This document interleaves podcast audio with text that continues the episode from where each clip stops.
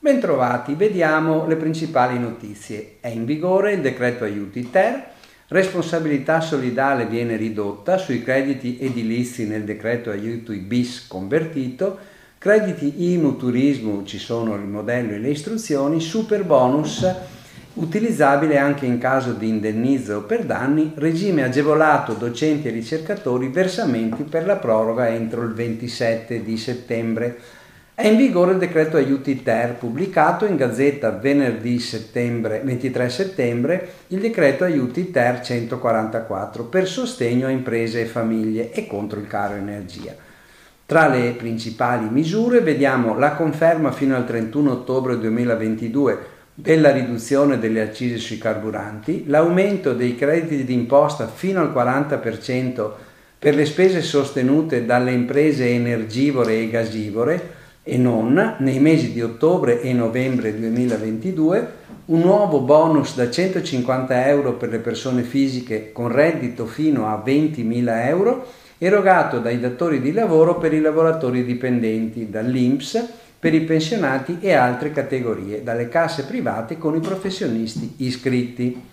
Ci sono cento milioni di euro destinati al credito d'imposta per il maggior costo dei carburanti per il settore dell'autotrasporto e ulteriori dieci milioni per il cosiddetto bonus trasporto per l'acquisto di abbonamenti ai mezzi pubblici da parte di soggetti privati.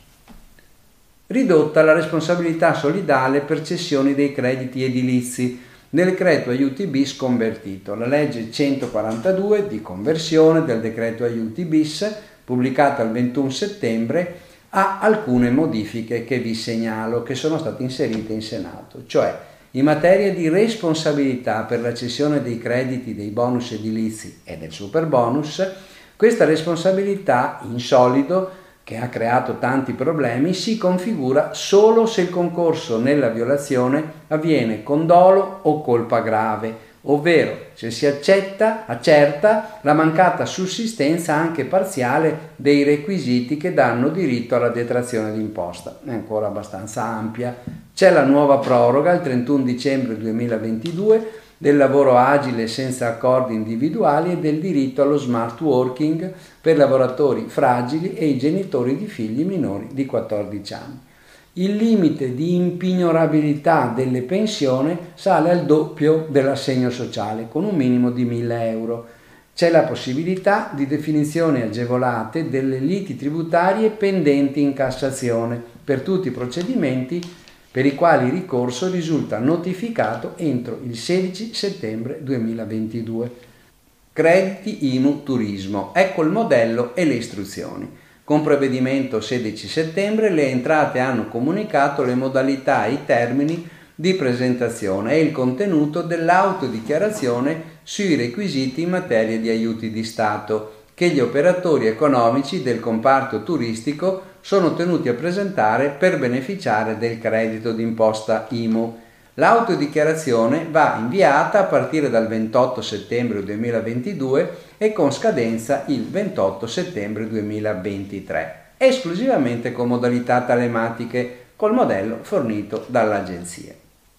Super bonus è utilizzabile anche in caso di indennizzo per danni. C'è un interpello, il quattrocentocinquantanove del venti settembre, con le quali le entrate hanno detto che in merito alla fruibilità del super bonus per un immobile danneggiato da un evento atmosferico per il quale la compagnia assicurativa ha risarcito il proprietario, citando la circolare ventotto, l'agenzia ha precisato che, posto che il rimborso è stato versato al contribuente dalla compagnia assicurativa a titolo di risarcimento o indennizzo per i danni patrimoniali e morali subiti nel caso del crollo dell'edificio in oggetto, gli interventi agevolati a seguito dell'evento previsto dal contratto di assicurazione, questa somma non va sottratta dalle spese sostenute per gli interventi e quindi queste possono considerarsi interamente a carico dell'istante e agevolabili, cioè hanno due nature diverse.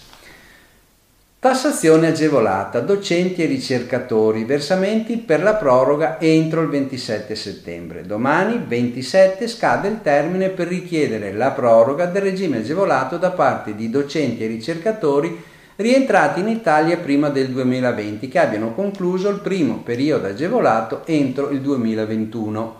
Come saprete, l'opzione si realizza col versamento di un importo del dieci o del cinque per cento dei redditi rispettivamente di lavoro dipendente o autonomo. Per consentire il versamento, la risoluzione ventiquattro del trentuno maggio duemilaventidue ha istituito i codici tributo appositi milleottocentottanta milleottocentottantuno da utilizzare nel modello F ventiquattro Elide. Bene, vi auguro buon lavoro e buona settimana.